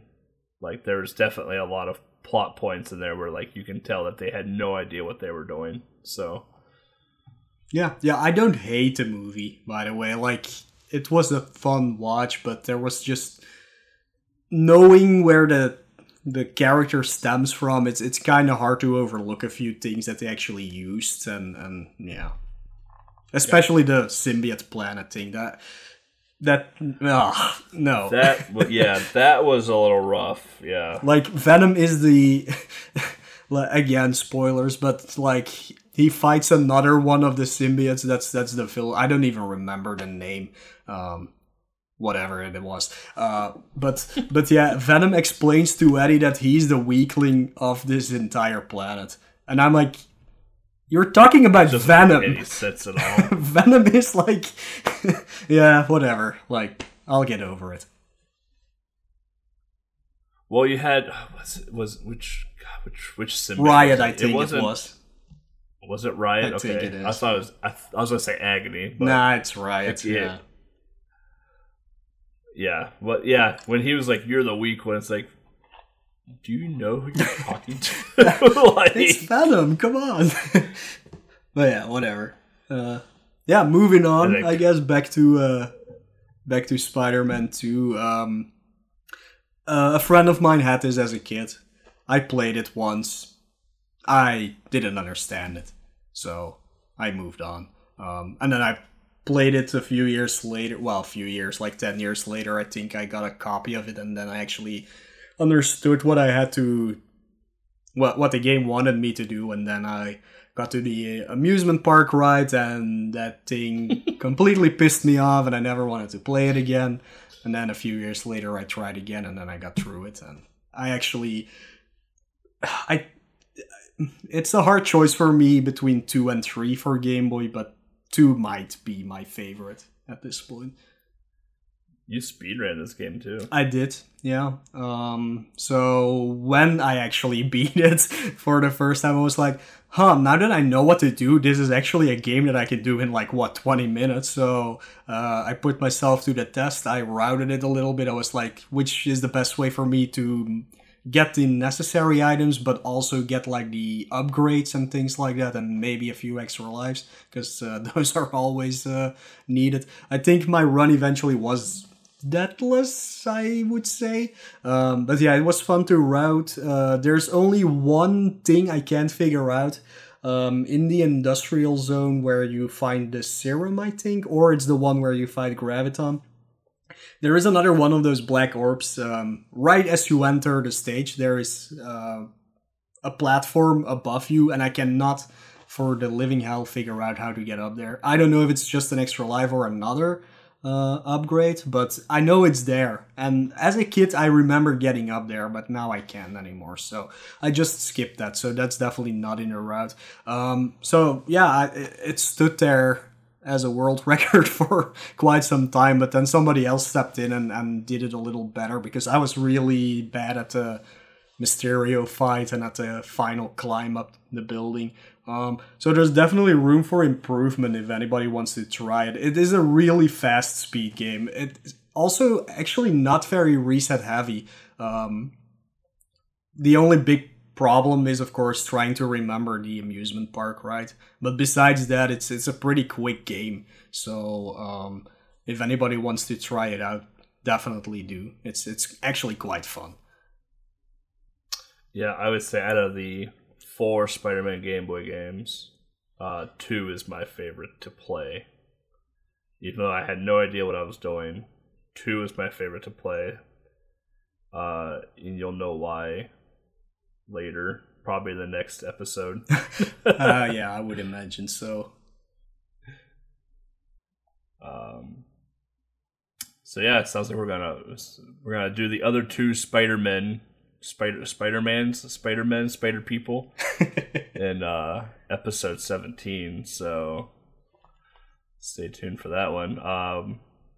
With that, we're gonna take another short break here, and come back to you with some community events coming up and where you can find us, listener questions, the whole closing statements. You know how they go. Stay tuned.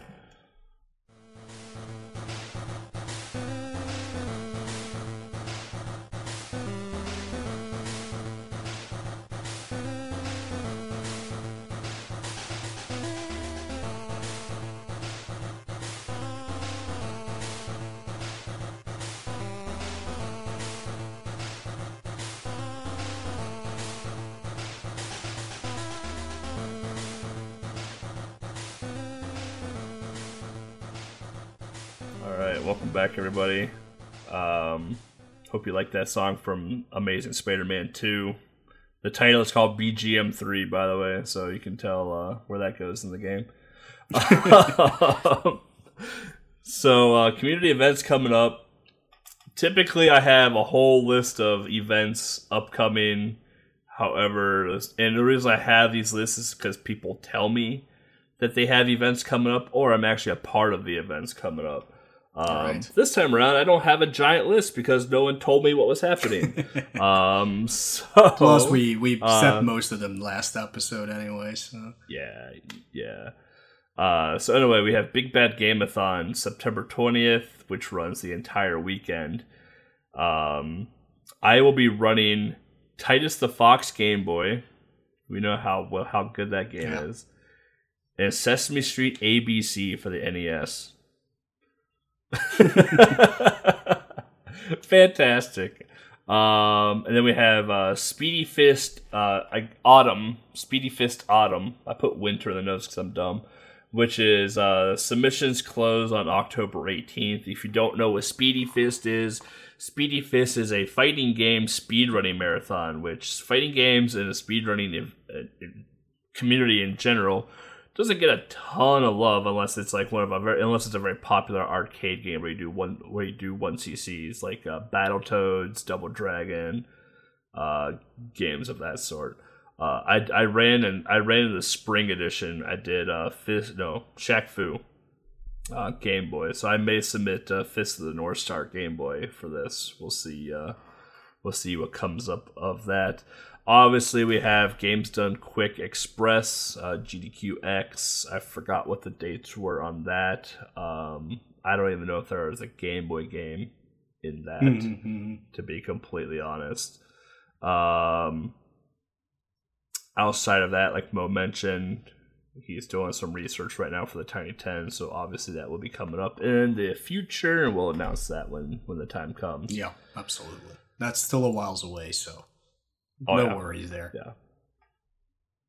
Yeah. As for listener questions, we have a lot of Spider-Man memes in here. Our producer, Legs, asked, why is Spider-Man 3 the best Spider-Man? Yeah, we'll touch upon that next time. We're not going to answer that one yet because Spider-Man 3 is going to be in the next episode. Yeah, unless you mean Spider-Man 3 for PS2, which apparently... Or was it Spider-Man 2 that is considered... I don't know. Spider-Man 2 for the PS2 is considered the best Spider-Man game. I never played it. I have Spider-Man 3 that I picked up from the thrift store. So, if you've played Spider-Man PS4, you pretty much played Spider-Man PS2. Okay, yeah. That can be better. So, yeah. But yeah, if it's Spider-Man 3 for Game Boy, we'll touch upon that next time for sure. Toucan Sam asked, didn't Spidey appear in that Punisher game? Yeah, he did. I actually put him on the notes as an honorable mention game.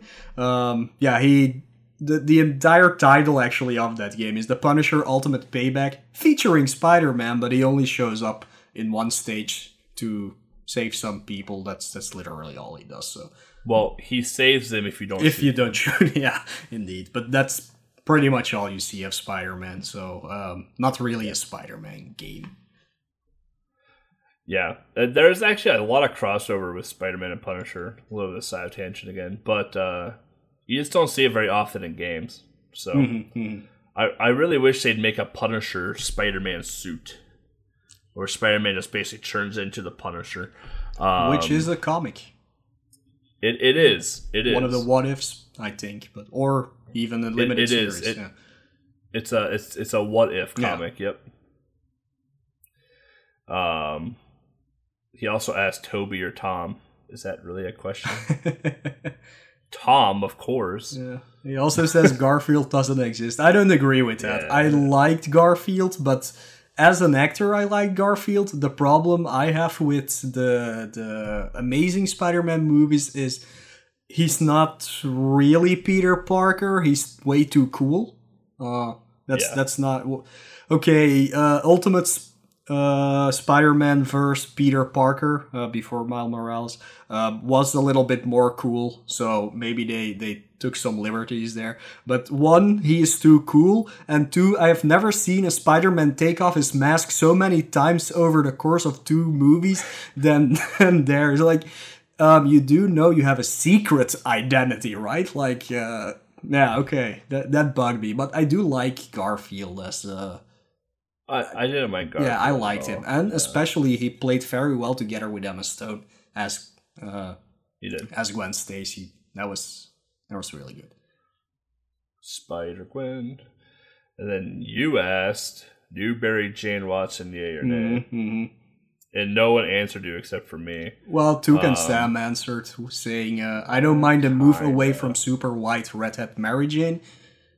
Yeah, so Lex got this part out of the previous episode, which was good, but now we can touch upon that.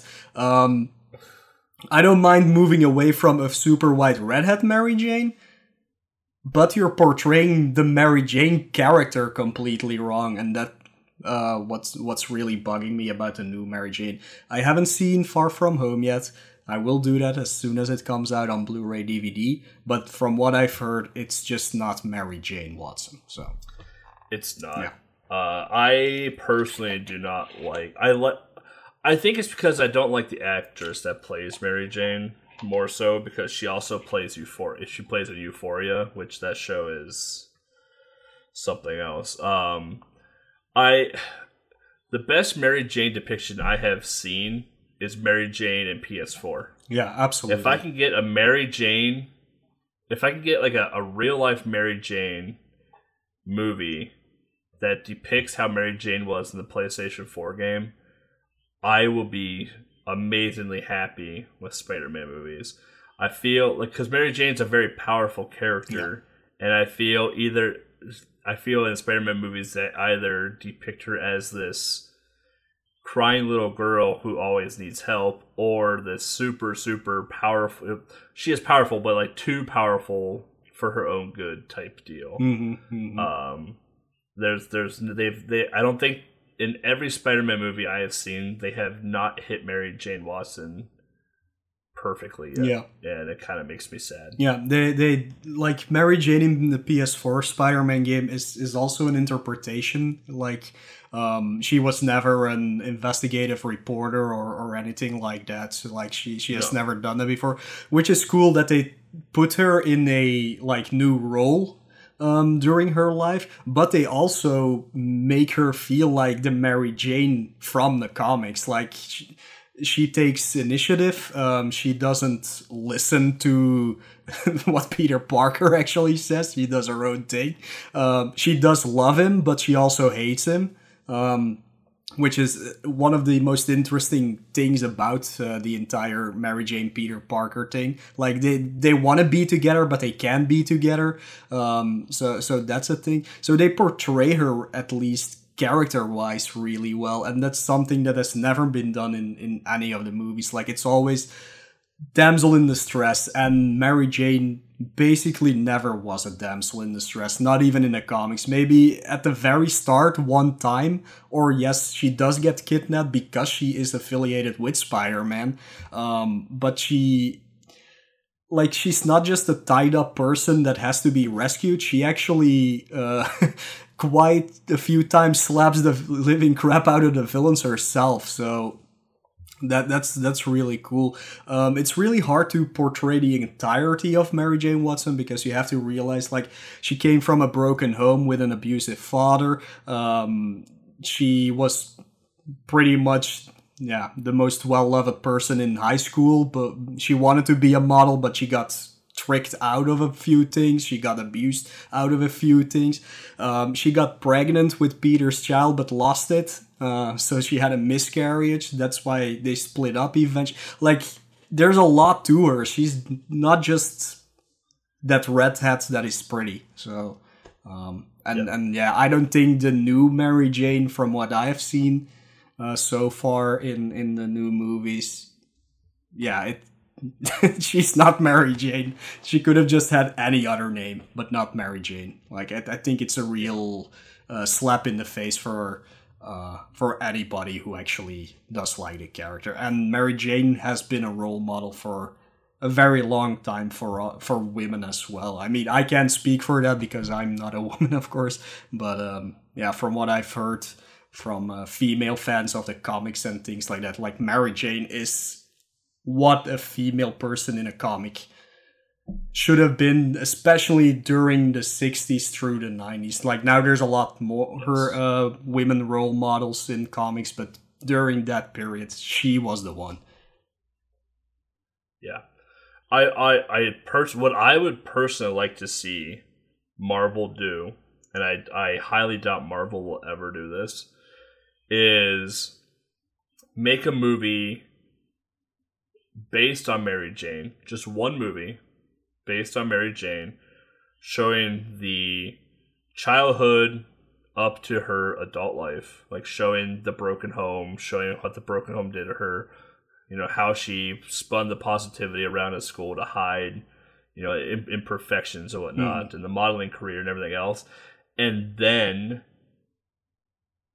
have a Spider-Man movie that ties the Mary Jane movie into that Spider-Man movie. Mm-hmm. Like, I would love to see that because Mary Jane has such a very characteristic background and such a very unique background compared to any other character in a comic book. And it's never told. And if it is told, it's very, very short-lived. Like, if you remember the first Spider-Man movie with Tobey Maguire, they very, very, very lightly touched on Mary Jane's broken home and the interactions at school. Very, very lightly. Like, it was like the first, like, maybe quarter of the movie. But that was basically it. After that, you know, they really don't touch upon that at all. Even the PS4 version didn't touch much on that at all either. Mm-hmm. So, I would like to see at least a Mary Jane movie that talks about Mary Jane and then ties it into a Spider-Man series. I think that would be super awesome to have. Or maybe a Spider-Man a movie series that maybe focuses more on Mary Jane than Spider-Man, you know.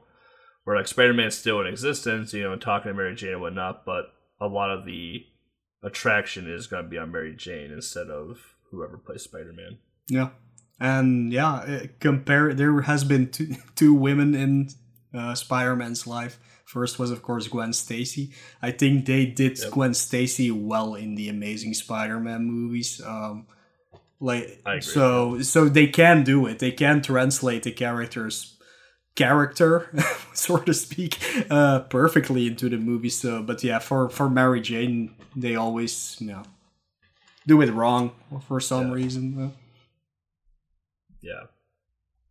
And then let's see what else we got going on here. Oh, there's a Tobey Maguire trying to stop a train gif. Favorite Spidey game in general? Yeah, that was a question from me, actually. That was from you. Toucan Sam said probably the newest one, so the PS4 one that we've talked about a few times. I did like the PS4 one quite a bit, honestly. The first DLC with... Black Cat? Black Cat was very good. The second DLC was slightly mediocre, and the third DLC with Silver Sable was quite good as well too.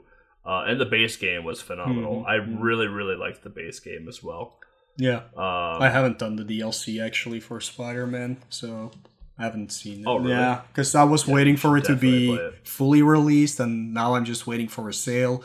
And I guess eventually I'll just be waiting until they release a Game of the Year edition, which has everything on it, knowing me. But yeah, the base game was very well done, but like all open world games, very repetitive, sadly. But yeah, all the Spidey stuff in it was great, at least. So the Adventure Tower was cool. Fun thing about the PS4 version of Spider-Man is that they keep coming out with new suits. So I do like that they are... It's very minor. Like, it's a cosmetic change, obviously, like nothing crazy. But I think it's really cool that they are continually updating the game with new Spider-Man suits. based off of the new Spider-Man stuff coming out. Like when Into the Spider-Verse came out, they made a suit in-game specific to Into the Spider-Verse. When Far From Home came out, they made a suit specific to Far From Home. I like the... They're not big updates. It's very, very small detail, but it's detail that I can appreciate because it means they still care about the game 2 years after release, right? Yeah, absolutely. I'm looking very much forward to whenever the new game is going to come out, which they haven't actually said they're going to do. It's just like one of those after-credit Marvel thingies where you can see they will do it probably, and I guess they will because like Spider-Man sold like hot butter. Dude, that game sold quite well. Yeah, so I doubt they will not try and do a sequel. So that's definitely something to look forward to. For me though, like I do love Spider-Man for PS4, but out of all the ones I've played, I think I like Spider-Man for PS1 a lot. The first one, the second one was not that great, but the first one was really cool. That was actually the first one that came out that had a lot of stuff in it that was really cool for Spider-Man fans. You can collect like covers from different Spider-Man comics. Also, a lot of different costumes you can use. And one of the best end game bosses ever, Carnage Doc Ock. So that was Carnage Doc Ock. Yeah, that was just wow. That sounds awesome. Yeah. Nowadays, the game looks... it looks like crap because it's PlayStation 1. But yeah, if I can recommend one that maybe people haven't played yet, Spider-Man for PS1, amazing game. And the other one I liked was for PS3, Shattered Dimensions, where you play as Amazing Spider-Man, Spider-Man Noir, Spider-Man 2099 and Ultimate Spider-Man, so you have all four of them. It's more of an arcade style beat 'em up thingy, stage wise, but it's a really, really good game. So I recommend that one as well.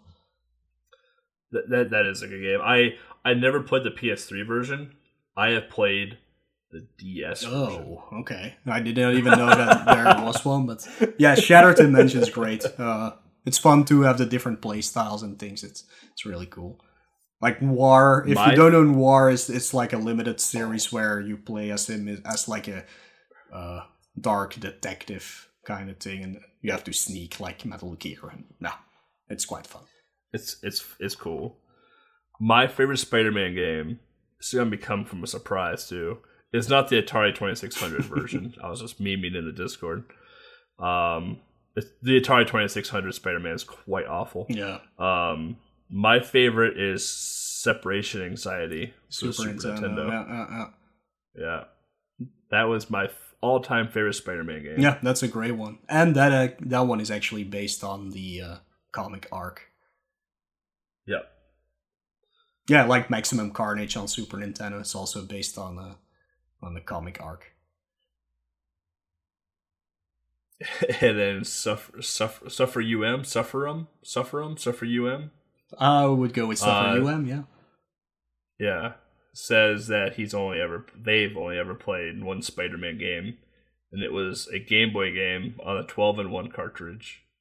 So by default, that is their favorite Spider-Man. Yeah, even though they didn't like it, I'm gonna assume it's gonna be the first one. I'd assume it was one. Yeah. Oh man. So yeah. Anyway, thank you for everyone in the Discord for chiming in, giving us something more content to put onto the podcast. We love the interaction that you guys give us in Discord. It's always a good time. It's always cool to read what you guys say and then give feedback about it, or give our 2 cents, opinions, whatever you want to call it, about it as well too. But for the audience, if you have any thoughts, suggestions, definitely post them in our Discord. I read it anyway and check it every single day. Yep. One of the few servers I don't have muted in my Discord. Obviously, you can leave comments in the SoundCloud. I definitely check our SoundCloud probably once or twice a week at this point now. I do it every day, actually. Like, so yeah. I would say Mo probably checks it more than me. Obviously, Twitter, Twitch, DM us, whatever it is that you have access to. You can find me, Belthic Gaming, on Twitch and Twitter, Instagram, YouTube eventually once I start uploading videos. And you can find our fantastic producer, Legs, Sprinty Legs on Twitch and Twitter, and Legs in Discord and YouTube. And where can they find you, Mo? You can find me on Twitch, Twitter, and YouTube, /Moele, which is MOELLEUH. I hate that I have to spell it out every time, but yeah, I have to, because otherwise nobody can actually find it. But like always, you can just go to gbrunners.com/TIGB and find links to just about everything you need, so you don't have to type in anything. Well, except for the first website, unless URL. You bookmark it like you smart people already have done, and then you can just click it. Yeah. So yeah, there you go.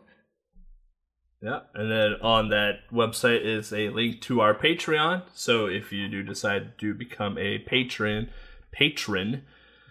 for This is Game Boy, super thankful, and thank you in advance. And thank you for everyone who is a patron right now for our Patreon. Once we've hit that $20 a month mark, Mo and I will actually start live streaming our podcast. So you get to see us make fools of ourselves in between break sessions. So yeah, that's always fun. But I do, if we can do it, because I don't know if we can, but because this is going to be a two-parter, and I actually do have a lot of Spider-Man stuff around me, maybe it would be cool if we do the second part live as well. That might be cool to do. So yeah, if we have the actual time to do it live, we're going to try and do it live. So that way I can show you a few things as well, Spider-Man related. That would be nice, I think. That would be cool. Unless you're listening to this on SoundCloud, and then you can't see anything, so that it wouldn't matter. But then you won't see it at all, and it won't be nice. Yeah, no. So then you can see it again on YouTube or something. So yeah. There you go. So yeah. So the next time you hear from us will be about Spider-Man 3. And X-Men and Spider-Man for the Game Boy. Wow. Yeah. What a way to end that series, huh? That last one is gonna be fun to talk about for sure. That's one way to put it. Anyway, I'll thank you all for listening to This is Game Boy Podcast. Have a fantastic rest of your day, week, weekend, whatever it is you do in life. Yeah. Later, man.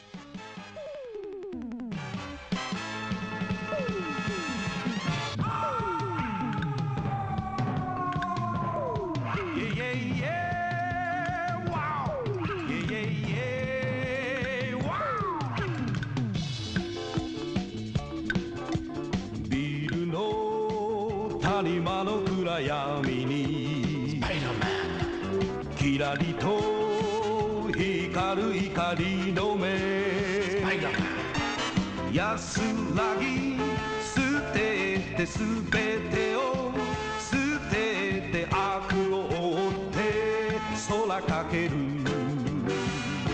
Change the apart.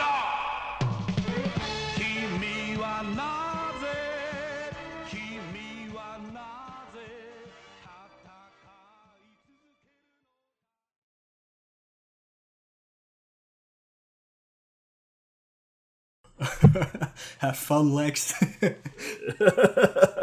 Here's a 4-hour episode for you to make.